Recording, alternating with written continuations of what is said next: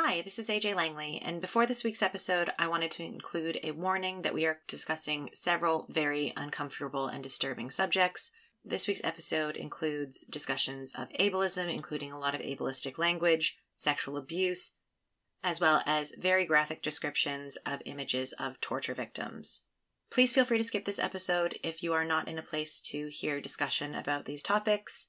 We understand that these topics will be disturbing to pretty much everyone who listens to them and wanted to give you a heads up before the episode starts. Thanks for listening, and on with the episode.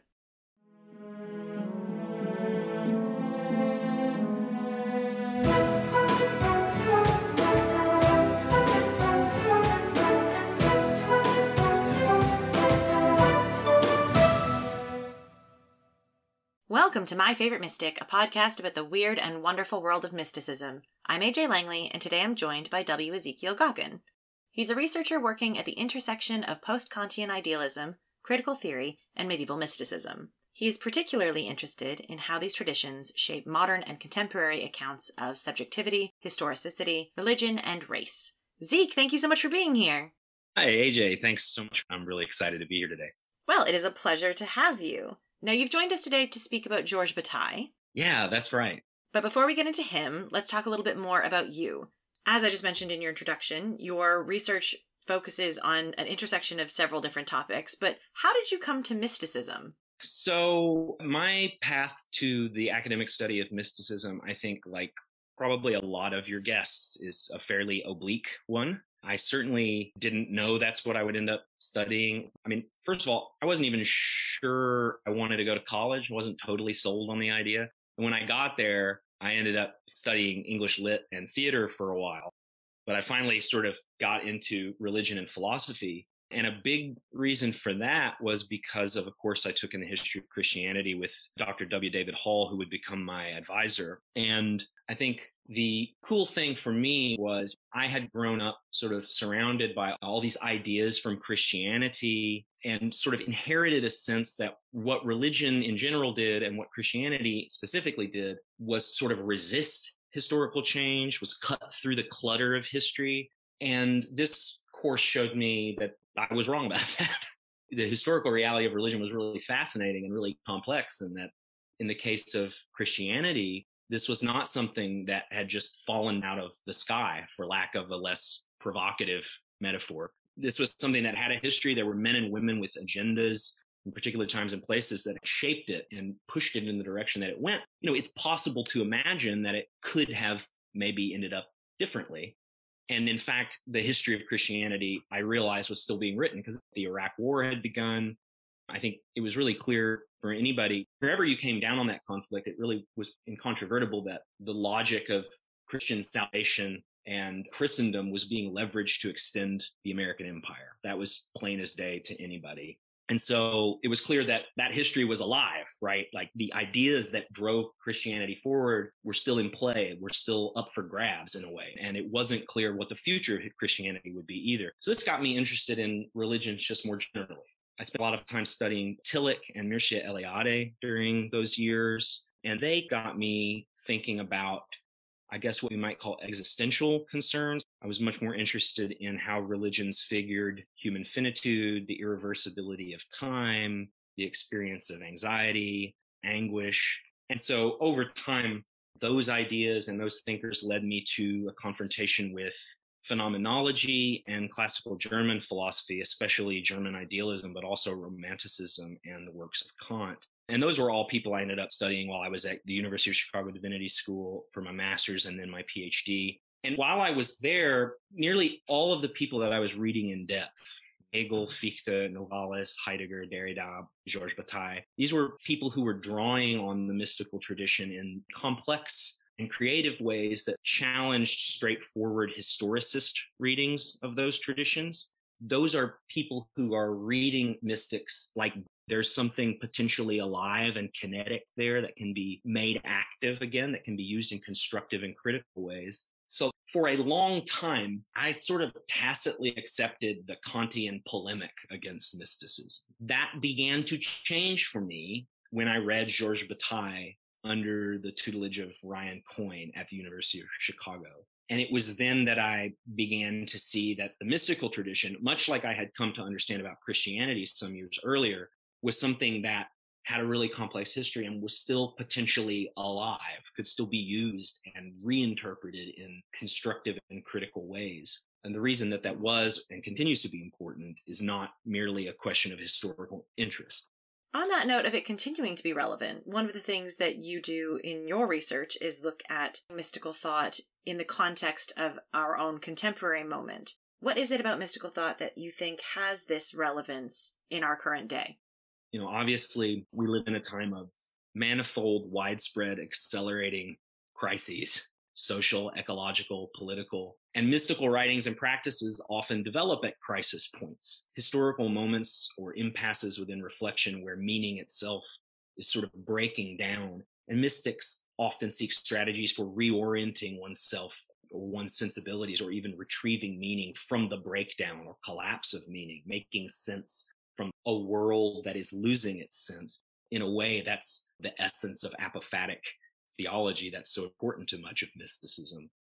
And within this discussion of mysticism and its usefulness in addressing various crises, would you say that Georges Bataille was one of the inspirations for your new book, Mysticism and Materialism in the Wake of German Idealism, out this year with Routledge, co authored by the wonderful Sean Hannan, who was on our most recent episode? Would you say that Georges Bataille and his works played a role in this project?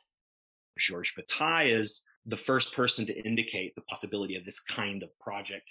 Bataille saw that the fascists were making use of mystical topoi, a desire for self sacrifice, for transgression, for self annihilation. And they were using this as a means of mass mobilization in a sort of ersatz religion after the death of God. That's what fascism was for Bataille. And as the situation grew more desperate, he was seeking ever more radical ways to turn those weapons back against fascism. So, in no small part, I think our project is inspired by that sensibility. So, like Bataille, we don't want to see mysticism as a bug trapped in amber. It's something that is still potentially very much alive. Incredible. So let's get into it. Can you tell us a little bit about Georges Bataille's life? It would be my pleasure to talk about Georges Bataille's life because he, he led such a colorful life. There are few thinkers whose thought is perhaps even outstripped by how fascinating their life was. His life was so wild that I think even if you hate his writings and don't agree with anything he said, you could read his biography and be like, wow, this is a great story. Okay, that sounds amazing. Let's get into it. He's a thinker of immense tensions perhaps even contradictions at some point. He's a materialist, but he's also a mystic. He's virulently atheistic, but he's also, quote, ferociously religious. He is an avowed anti fascist, but he finds fascist aesthetics deeply appealing and even expressive of something true. He's trained as a curator and scholar of coins and currency. He's an archival numismatist, but he's almost obsessionally focused on everything that escapes or exceeds the logic of exchange. So he's this guy who learns all about coins and money, but he's totally singularly obsessed with stuff that exceeds economy and reappropriation. It does seem like something we see in mysticism of, you know, apophatic and cataphatic and arguing both sides and negating everything, but it seems like he's doing that all to every aspect of life and human experience. One way to think about this would be to say, for Bataille, we need an apophatic atheology. We need a way of speaking not about the presence of God, but about speaking about the death of God and all of the functions that God filled metaphysically for us absent God, now that God has disappeared. So he is a mystic in a sense who wants to really travel into the abyss of dereliction, of God's absence. But there's no consolation after that. It's just descent into the abyss. And while there's no consolation in the sense of being overwhelmed by the superabundant love of God, God sort of welcoming you into mystical union, there is something kind of similar for Bataille because, like Nietzsche, who was a great inspiration for Bataille, you don't pass through this dereliction and then feel sad. you laugh, you affirm all of reality in its sort of obscene meaninglessness, just as it is. So instead of at the heights and extremes of human experience, transcending the world and becoming one with God. Instead, what you achieve is this intensity of experience that is justified in and of itself. It has no theological or soteriological project or aim that it's connected to. He just has so much going on. His beliefs are all contradictory. He doesn't like fascism, but it's interesting and he wants to use ideas and and we've got atheism, but religion and mysticism, and it's all mixed together. It just seems like he's a very contradictory, complicated, tangled ball of a person. Absolutely. I mean, as a young man, Bataille actually said in his journals that his desire was to turn the world upside down. And toward the end of his life, he claimed that his proudest achievement as a man looking back on his career was that he had shuffled the cards a bit. Well, shuffling the cards isn't nothing, I suppose. How does he keep all of this straight? How does he organize all of these contradictions and ideas? He was a very anti systematic thinker, almost systematically anti systematic. And he had a deep appreciation of the apophatic tradition, although in contexts that would have been totally unrecognizable to Dionysius or Eckhart. So just an absolute chaotic nightmare. right. He for sure was that. He was chaos on purpose. But these were not the only oppositions or unreconciled antagonisms in Bataille's life. Even Bataille's name means battle in French. Everything about him is unreconciled antagonisms or oppositions. Even his name, in a sense, evokes this.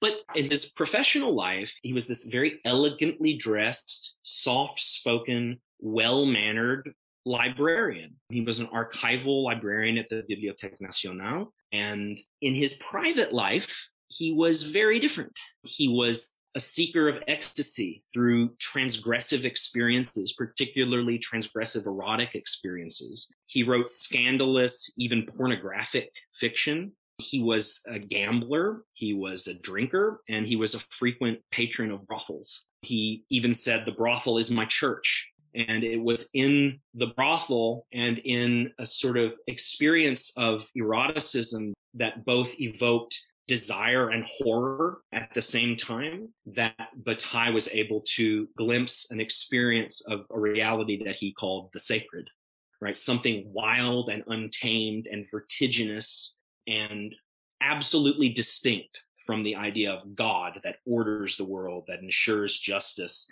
that restitutes wrongs, that turns back the clock and redresses the evils that have been done, that redeems the world from sin in a sense, Bataille believes that these sorts of transgressive experiences convey us to the abyss that the idea of God is designed to suppress. We are like Eckhart, in a way, praying to be rid of God in order to get to what is truly divine. But unlike Eckhart, we don't have a, a sort of superabundant, ebullient, Neoplatonic vision of deity here. Okay, so what do we have then? For Bataille, what we have is a cosmogonic catastrophe. The world is nothing but a conflagration of meaningless energy exploding and dissipating into nothingness. And at moments of transgression like this, we have a fugitive glimpse of that. Beyond all of our calculations and our little schemes, we have this moment where we understand that life is just this explosive movement of energy, circulation and dissipation of energy. So it's pretty wild stuff. I mean, it's always the quiet ones, apparently. exactly. Amazing. Okay, let's talk a little bit more about biography then. You mentioned that he had a very interesting life. It's honestly, it's kind of shocking there hasn't been a biopic of Bataille. But if there were, that would be an NC 17 film, I think, or X. Okay, that's good to know going into this. Tell us all about him.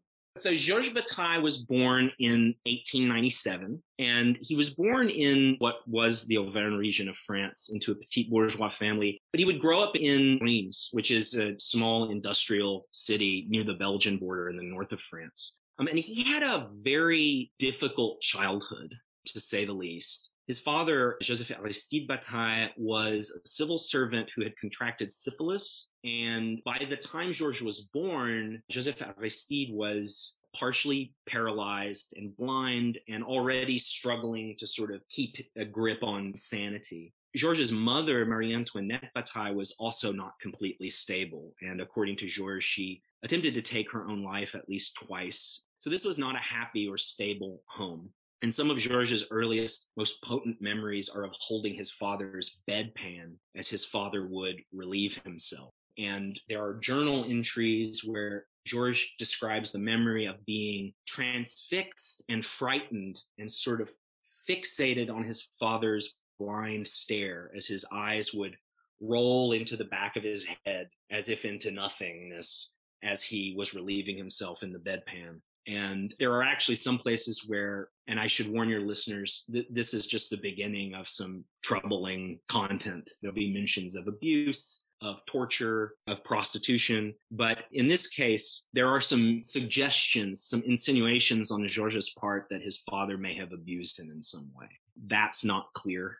Georges' older brother rejected that idea, and Bataille's biographers have suggested that there are some inconsistencies in the timeline that mean that that probably didn't happen. It may just be part of Georges' literary activities that he was writing this. But in any case, by 1913 or so, the father was quite stricken with tertiary syphilis. The neurological effects were really pronounced. He was losing contact with reality. And Georges was sort of simultaneously deeply sympathetic to his father, but also really disgusted by him. And this contradiction or tension between attraction and repulsion and the association of these with a person who was suffering from something incurable and irreversible really had a profound effect on him. And it becomes the figure of the father, suffering, blind, dying. That becomes an emblem of human mortality for Bataille throughout his writings, but also of the death of God. And it really haunts all of his writings from beginning to end. 1914 is probably the big turning point in the young Bataille's life. So on the eve of World War I, as a teenager, he apparently undergoes some sort of very intense religious conversion and is baptized into the Catholic Church. His family was not religious. His father was actually quite anti-religious. So in a way, young Georges Bataille killed two birds with one stone. On the one hand, this was an act of rebellion against the father that frightened and disgusted him. But at the same time, it allowed him to escape a sort of despairing home life and find a substitute filiation or family in the mystical body of Christ. Right? If his earthly father was degraded and terrifying, he could still find a father in a way, still join into a family. But really, soon after Georges is baptized, maybe days, maybe hours, it's not clear, the Germans invade and they're advancing on Reims. And so Georges and his mother are forced to flee and abandon Joseph Aristide to the German advance, and they would never see him again alive. So this was a very traumatic experience from start to finish, and really in no small part. Bataille's writings from the late 1920s onward are colored by images and obsessions and fixations that are attempting to work through these traumas in a particular way and put them to work in a particular form of sacred practice, we could say. So after the flight from Reims, after the abandonment of Georges' father, he's briefly conscripted into the army, but he contracts tuberculosis and he's discharged for about a year in 1917 to 1918, he joins the Dominicans. He becomes a Dominican novice, and his aspirations are to the contemplative life. He does not want to become a parish priest, he wants to be a monk. He doesn't stay there, though. I imagine not, given the background you've already given us on him, but the real question is where does he go next? he ends up enrolling in the École des Chartes to train as a medievalist and a librarian. And sometime around 1920, for reasons that are not entirely clear, he loses his faith. Now, this may have been cemented or perhaps even precipitated by his studies with the Russian emigre Lev Shestov, who was a philosopher that Bataille made the acquaintance of. Bataille never had a formal philosophical education, but through his acquaintance with Chestov was able to read Plato and Kierkegaard and Dostoevsky, and probably most importantly, Friedrich Nietzsche. And it's during this time that Bataille becomes really interested in Nietzsche's idea of the death of God, the idea that the function of God, that the role that God played in Western societies has become an empty space. And really, the death of God becomes the supreme intellectual and moral challenge for Bataille. It really becomes a singular point of focus. And I think this turn in his life toward Nietzscheanism makes him look back at his earlier conversion as a sort of evasion of that trauma of his young life. And really, after this, Bataille's life is sort of divided into two worlds. So he studies, he becomes a medievalist librarian, he's an archival librarian. He gets a job at the Bibliothèque Nationale, specializing in numismatics, and he's spending some of his time publishing in very respectable journals. But on the flip side of that, he's spending a lot of time drinking, gambling, frequenting brothels, staying out far too late, coming into work a bit hungover or very hungover. And his friends are concerned. And in 1925, he undergoes psychoanalysis with Dr. Adrien Borel, who was one of the doctors who would train Jacques Lacan. And this was another really big turning point in Bataille's life.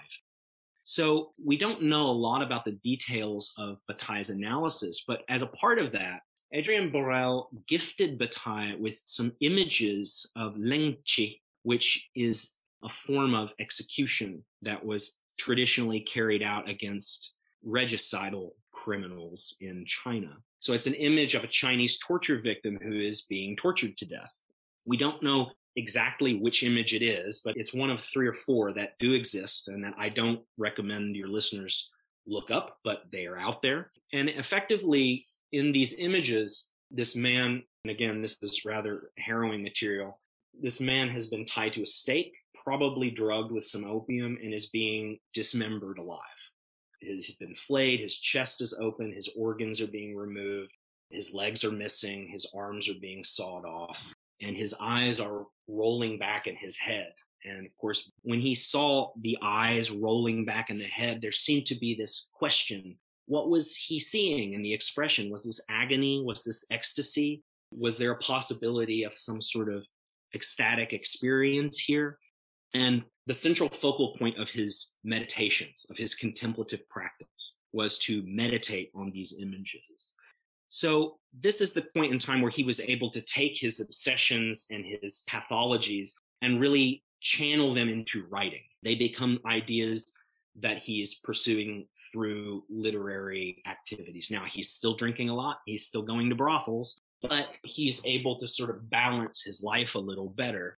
And during this time, he's marginally associated with the surrealists. And during this time, on the one hand, he's writing these pornographic novellas the story of the eye being the most famous. And he's also becoming really interested in Marxism and the idea of reformulating materialism in terms drawn from Gnosticism, ancient Gnosticism, but also Freudian psychoanalysis and Nietzsche, the idea of a Dionysian or base materialism, materiality as a sort of unstable third term that resists synthesis into a more complex picture of or mediated vision of reality. And so all through these years, he's also engaged in anti-fascist and communist publications. Well, that certainly provides some variety in the topics he was writing about. We mentioned Bataille briefly in last week's episode with Sean Hannan when we were talking about the book that you two have written together, Mysticism and Materialism in the Wake of German Idealism. So now that we're on the topic of fascism again, can you tell us a little bit about Bataille's thoughts on fascism? So he sees fascism as a religious phenomenon, and he's probably one of the first to do that. According to Bataille, very early, he's saying, look, you cannot reason with a fascist. Before you even come to the table, they've rejected that as a meaningful way to make decisions, to forge consensus. For the fascist, Community is something else. It's something forged through shared risk and sacrifice and death and a theater of cruelty. And so he believes that war is inevitable, and he believes this very early on. So the psychological structure of fascism for Bataille is a thirst for the sacred. So Bataille believes that bourgeois life has effectively reduced or suppressed anything that doesn't fit into calculative rationality, into calculus of utility. Anything that's not useful, anything that doesn't sort of match with the logic of capital is suppressed. And Bataille basically says that fascism is expresses this thirst for a sacred reality that's been banished from the modern world. It's tapped into this thirst for the sacred, and leftism will have to do the same. It's not going to be enough to educate people or to even engage in sort of traditional praxis of alternative community building. There's going to have to be something that feeds into a Dionysian frenzy because that is what has been suppressed from the world, this orgiastic spirituality. So, really, it's in the 1930s that one of the strangest episodes in Bataille's life occurs as it becomes more and more clear that war is going to happen. He was always pretty much convinced war was an inevitability, but as it becomes more and more clear that war will break out any day, Bataille actually endeavors to found a religion or to found a Gnostic cult of sorts, a secret religion. And he calls this acéphale or headless. The idea was to take this thirst for the sacred, for sacrifice, for self annihilation, for danger that fascism had tapped into and turn those weapons against fascism as a way of creating a type of community that would resist the possibility of fascism a community that is headless, right? So back to the theme of the corpus mysticum. This is a corpus mysticum with no head. There is no head in which power is concentrated or sovereignty is concentrated.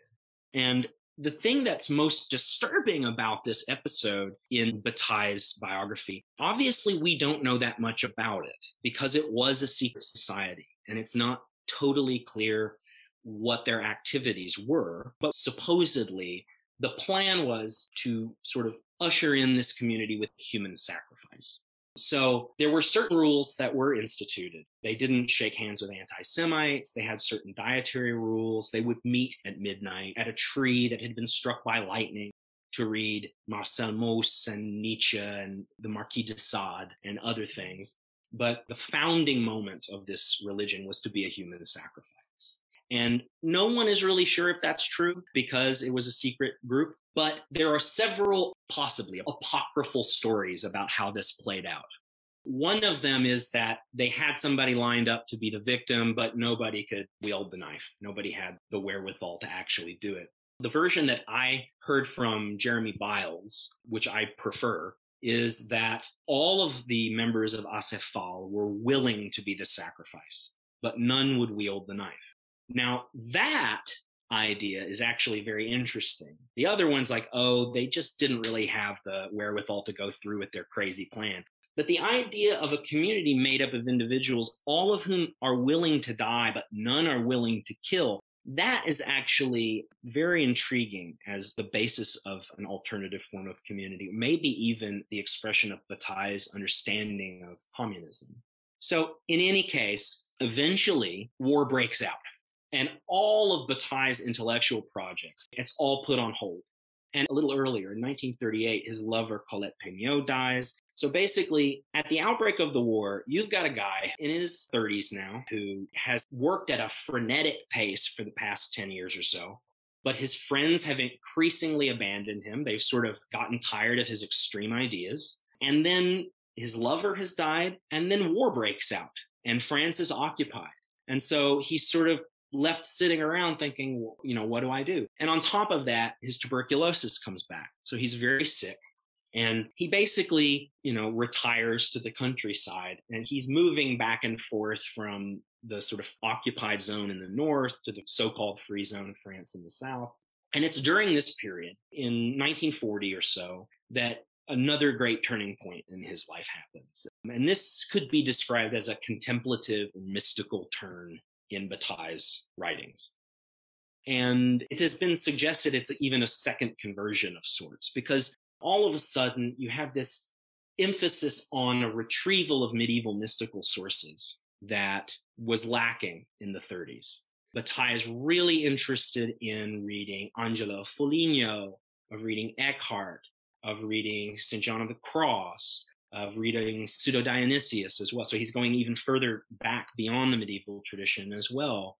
And it's very hard to put your finger on exactly what the project of these writings is. But during the 1940s, Bataille is working on a project he calls the La Somme Athéologique, the Atheological Summa, as this little parody of Thomas Aquinas's Summa Theologica. This will be a summary of all of the forms of atheistic experience, basically, of carrying human experience to the extremes and those moments of transgression where you experience the inbreaking of this sacred, wild, catastrophic reality beyond God, beyond human aspirations, beyond any of our calculations or needs or desires for salvation. And really, in a way, those books, of which there are three Inner Experience, Guilty, and On Nietzsche, those books are in a way very Nietzschean because they have a paradoxical aim, right? To redeem humanity from the need to be redeemed. Or as Bataille puts it, to exit the realm of projects from within project right? To come to a place where these states of intensity, these inner states, are themselves sovereign. They don't refer beyond themselves. They are meaningful in and of themselves. Or meaning not, might not even be the best word. They have their own authority, he would say.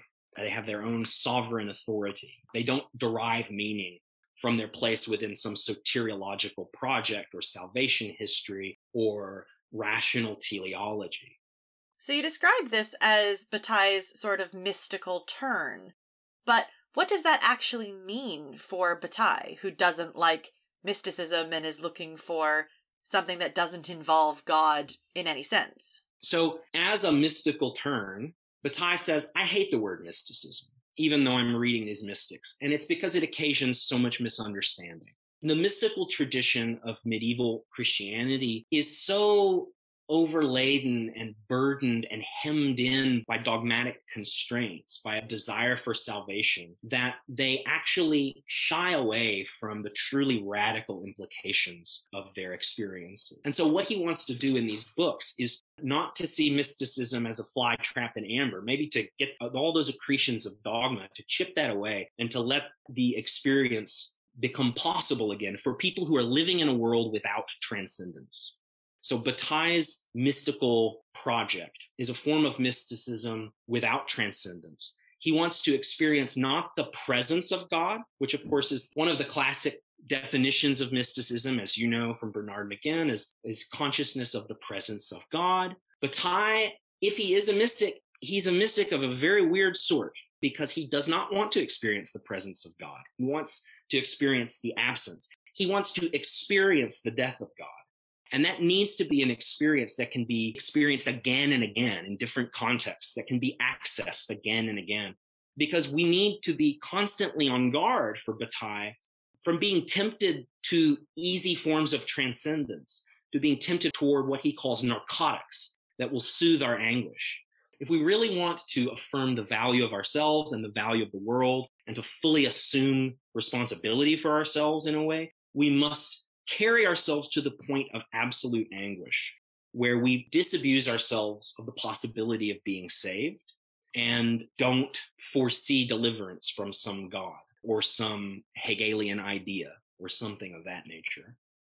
So he's attempting to experience the absence of God because that would confirm his belief that there is no God, whereas to attempt to experience any sort of presence would then be hypocritical. Not that he seems to mind being hypocritical, but he's still seeking some sort of experience, even though it's of nothingness.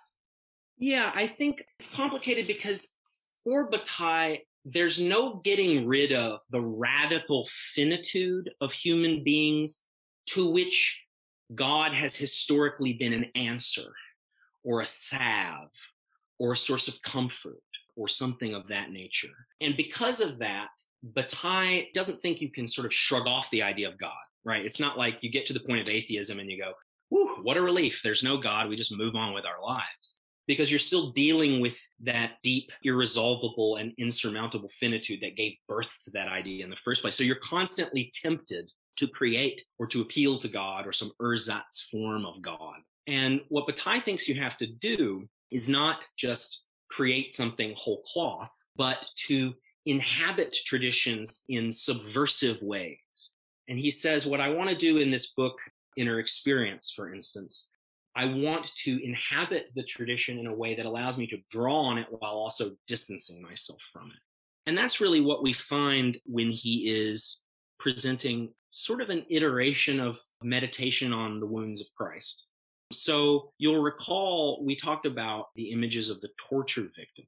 So for Bataille, if we want to really get to this place of absolute dereliction, we have to dramatize that because we can't actually die and still be here to appreciate the fact that we're dead, right? The presence of mortality, the presence of death in our experience is as the impossible. It's something that cannot possibly enter into our experiences. But there are ways we can dramatize that. And there are ways that we can represent it to ourselves in a way that perhaps reveals to us the non revealability of death, images that militate against their own capacity to reveal, if that makes any sense at all. And so for Bataille, traditionally, deep, deep in the sort of psychological roots of what makes Christianity so appealing was this meditation on the wounds of Christ. This opened up that kind of ecstasy, but people were afraid of the really deep, radical implications of this that actually there is no salvation, that this person just died on the cross, and that we too will just die. And that this opens up a whole new way for us to understand our place in reality and to understand the nature of what is sacred to us. So he wanted to be able to develop a form of, I guess, what we could call spiritual discipline along those lines. But like the mystical tradition, the meditations on the wounds of Christ was too laden with tradition. It was too laden with dogma. It's not possible for someone in Bataille's day or in our day to look at a crucifix with Jesus hanging on it and really have an intense experience of empathy and of the possibility of absolute dereliction, of the possibility of absolute abandonment by God and the death and disappearance of God, right? Because for us, it's always already a part of this narrative of God's self sacrifice for the work of salvation as an act of mercy for humanity, et cetera, et cetera. And that's part of why these images of the torture victim became so useful for Bataille. He needed something resolutely human and real and beyond the sort of theological projects of Christianity. So he's attempting to offer an atheological rendition of wounds meditation by looking at this image. And he says, The young and seductive Chinese man of whom I have spoken, left to the work of the executioner, I loved him with a love in which the sadistic instinct played no part he communicated to me his pain, or perhaps the excessive nature of his pain, and it was precisely that which I was seeking, not so as to take pleasure in it, but in order to ruin that in me which was opposed to ruin. So we have a real attempt to, I think, take over annihilationist practices and to reinscribe these or resignify these in terms of atheistic materialism. This is a form of self negation which refuses all salvation.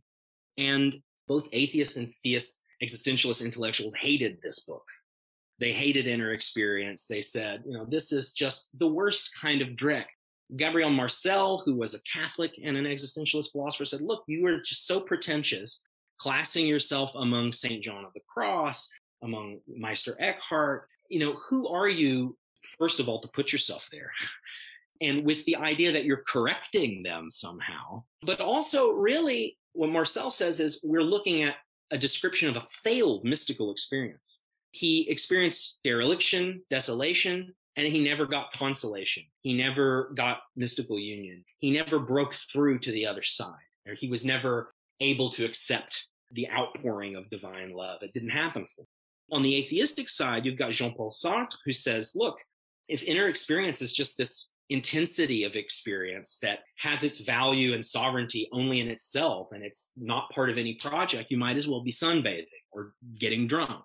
We just are projects. That's what it is to be a human being, is to be projected into possibilities. And for you to try to resist all of those in the name of some weird, vague, interior sovereign experience, it's tantamount to rejecting the full weight of historical agency. It's great when one work can antagonize completely opposite viewpoints. That's something special. Now, would you say that those are fair criticisms of the work, or would you say that they just missed what Bataille was trying to do? I think, in a sense, these thinkers, they're not wrong in a way, right? And I'm sympathetic to certain things within Bataille's project, but really, it's precisely the point for Bataille. Like both of those things are part of Bataille's point.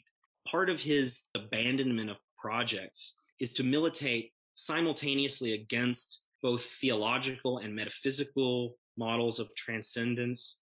He wants to resist the idea that human beings should be understood on the model of rationally comprehensible labor or projects there's something else, something that shouldn't be reduced to any of those projects. But that something else is nothing other than the vertiginous slipping into the void. That's the thing that's really hard to pin down here. So I think one way to think about this would be to say Bataille is sort of, while he loves Nietzsche, he's sort of a Kierkegaard character in that he rejects, in a way, the theology of his day. He also rejects the philosophy of his day and there's a leap, but it's not a leap of faith. It's a leap into the abyss. It's a leap into the abyss of non meaning, into the absence of God, and a refusal to accept anything less than that. It sounds like there are so many complex ideas in his work and so many opposites and contradictions and combating everything all at once. Is that how it actually feels to read these works? Are they difficult to get through? He's very, very hard he's hard to put your finger on. He writes in a way that's deliberately designed to interrupt itself because he wants to lead language to the point where it loses meaning. But there's no theological revelation beyond that. This isn't pseudo Dionysius where we go, okay, none of these names work, but hyperousiologically, we get a meaning back for these. It's just into the nothing, and that's it. That is so fascinating just because it's so different than what we normally see, where we're normally looking at a path that leads towards enlightenment or union, greater understanding, more connection, meaning, falling into an abyss, but the abyss is love or oneness, and instead it's just nothing. Is there something in his writing that gives some perspective on how he saw this kind of journey? Here's a very good line that I think really encapsulates a whole lot of what Bataille's writings are about, especially from 1940 onward. Life will dissolve itself in death, rivers in the sea, and the known in the unknown. Nonsense is the outcome of every possible sense. Okay, wow, that's powerful, and I feel like he's coming for me in some kind of way, and I don't really know how or why, but I'm suddenly very uncomfortable. Yeah, well, you know, I so identify with that because the first time I read it, on the one hand, I felt like there was something very seductive about it but also something kind of dangerous and a little frightening. And I just think that's such a testament to his ability as a writer because that type of antagonism, horror and desire, holding those together, refusing to reconcile them, to desire to live, but also to really take hold of all of the anguish that that involves in a world without salvation, in a world where wrongs will not be righted, in a world where no one will be saved, where nothing will be redeemed. That's a tremendous responsibility and maybe an impossible task. And ever since I read it, it really had a profound impact on me. And I think thinking about that, even if you don't share Bataille's obsessions and his interest in physical degradation and in the pornographic and in torture, there's a lot to learn here potentially. And, you know, it's very fascinating contemplative literature, in my opinion. And it has been an important touchstone for me really ever since I read it. It's been something that I come back to again and again and again because it's such a fundamental challenge for me to everything, to every sort of intellectual orthodoxy. I think the bit that really gets me is no transcendence, no God, no union, nothing. All there is is nothing.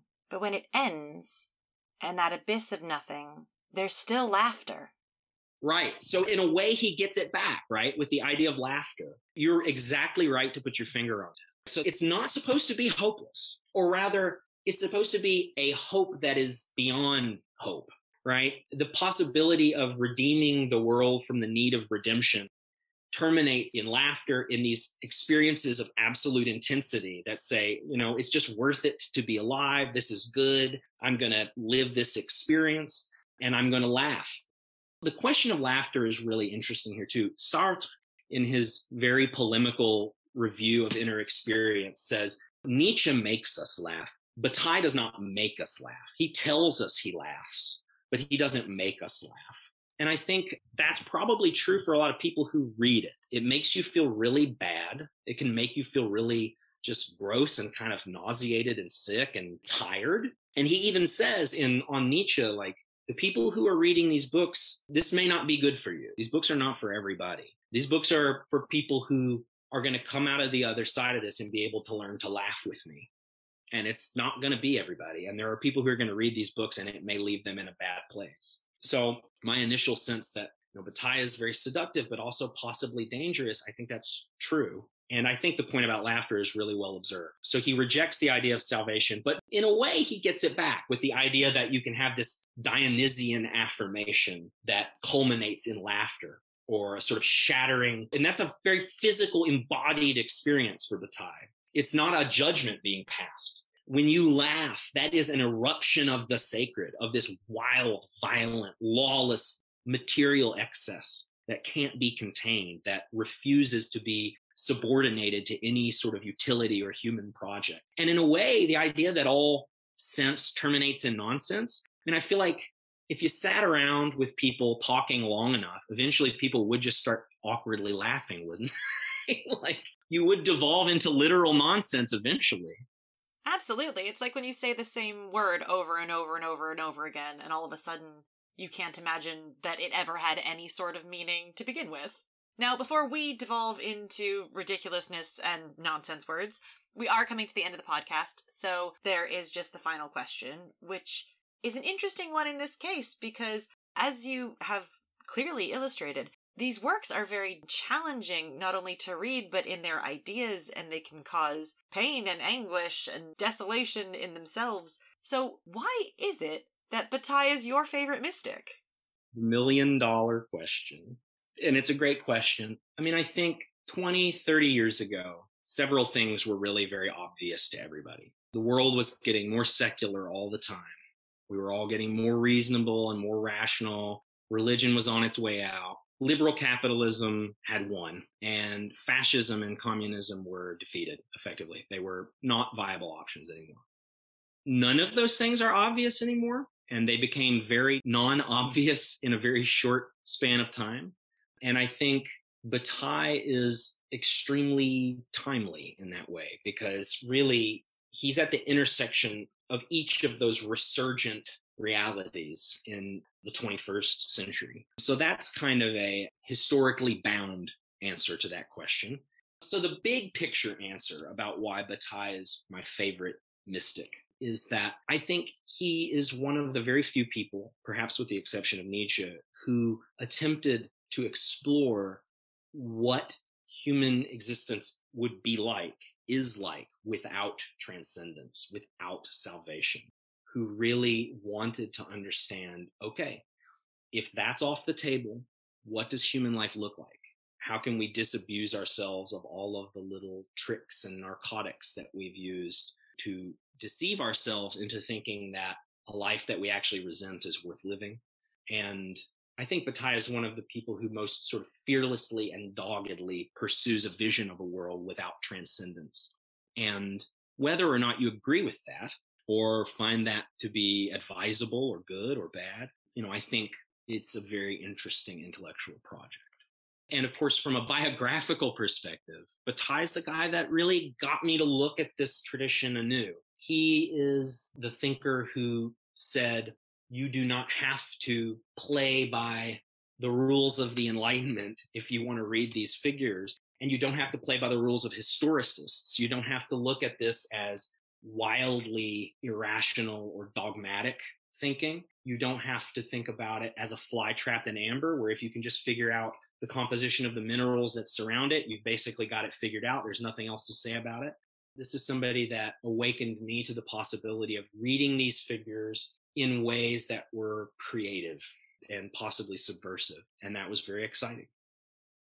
Amazing. Zeke, thank you so much for joining me today and for telling me all about Georges Bataille. Thank you, AJ, so much for having me. I really enjoy the podcast a lot, and it was just a delight to be invited to be a part of it. Thank you. That's very nice of you to say, and it has been wonderful to have you. Thank you so much.